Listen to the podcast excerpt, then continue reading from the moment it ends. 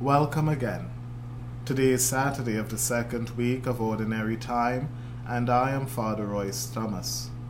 Our Gospel comes from the book of Mark.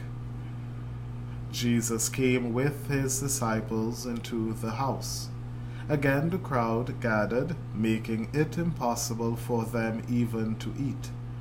When his disciples heard of this, they set out to seize him, for they said, He is out of his mind. The Gospel of the Lord. It is interesting to me that the relatives of Jesus are the ones concerned. The text tells us Jesus went into the house and the crowd was gathered there. Jesus went to the people. In previous scriptures, we come to understand that in Jesus, the people were experiencing healing. Someone who took care of their needs emotionally, spiritually, mentally. They found new life in Jesus Christ. And from this text, we experience Jesus making himself available to fulfill and serve the needs of the people. But it, it, it, remains clear that the relatives, in their concern for Jesus, would have him not maybe fulfill the needs and serve the people.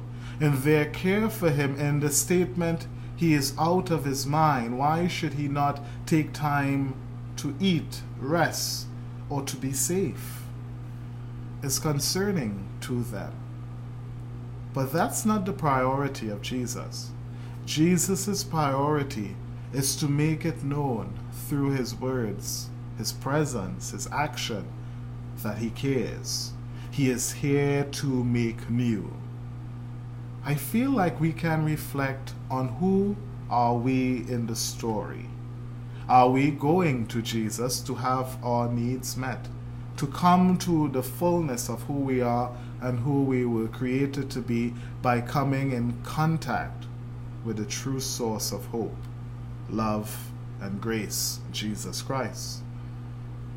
Are we the relatives who are actively, even out sometimes of good intentions, keeping others away from experiencing the power of God? Or are we Christ? Are we Jesus? Are we extending ourselves? Are we giving of ourselves in the service of others? There's a powerful witness for us here in this gospel. And I think if we stop and reflect and allow the Spirit of God to guide us, it will lead us into newness of life. May the Spirit of God come upon us today to embrace the fact that Jesus cares, He goes beyond, and He is able to be in our midst. May God find you and bring you peace and joy, and may you never doubt His presence in your life, for God is with us. May Almighty God bless you. Amen.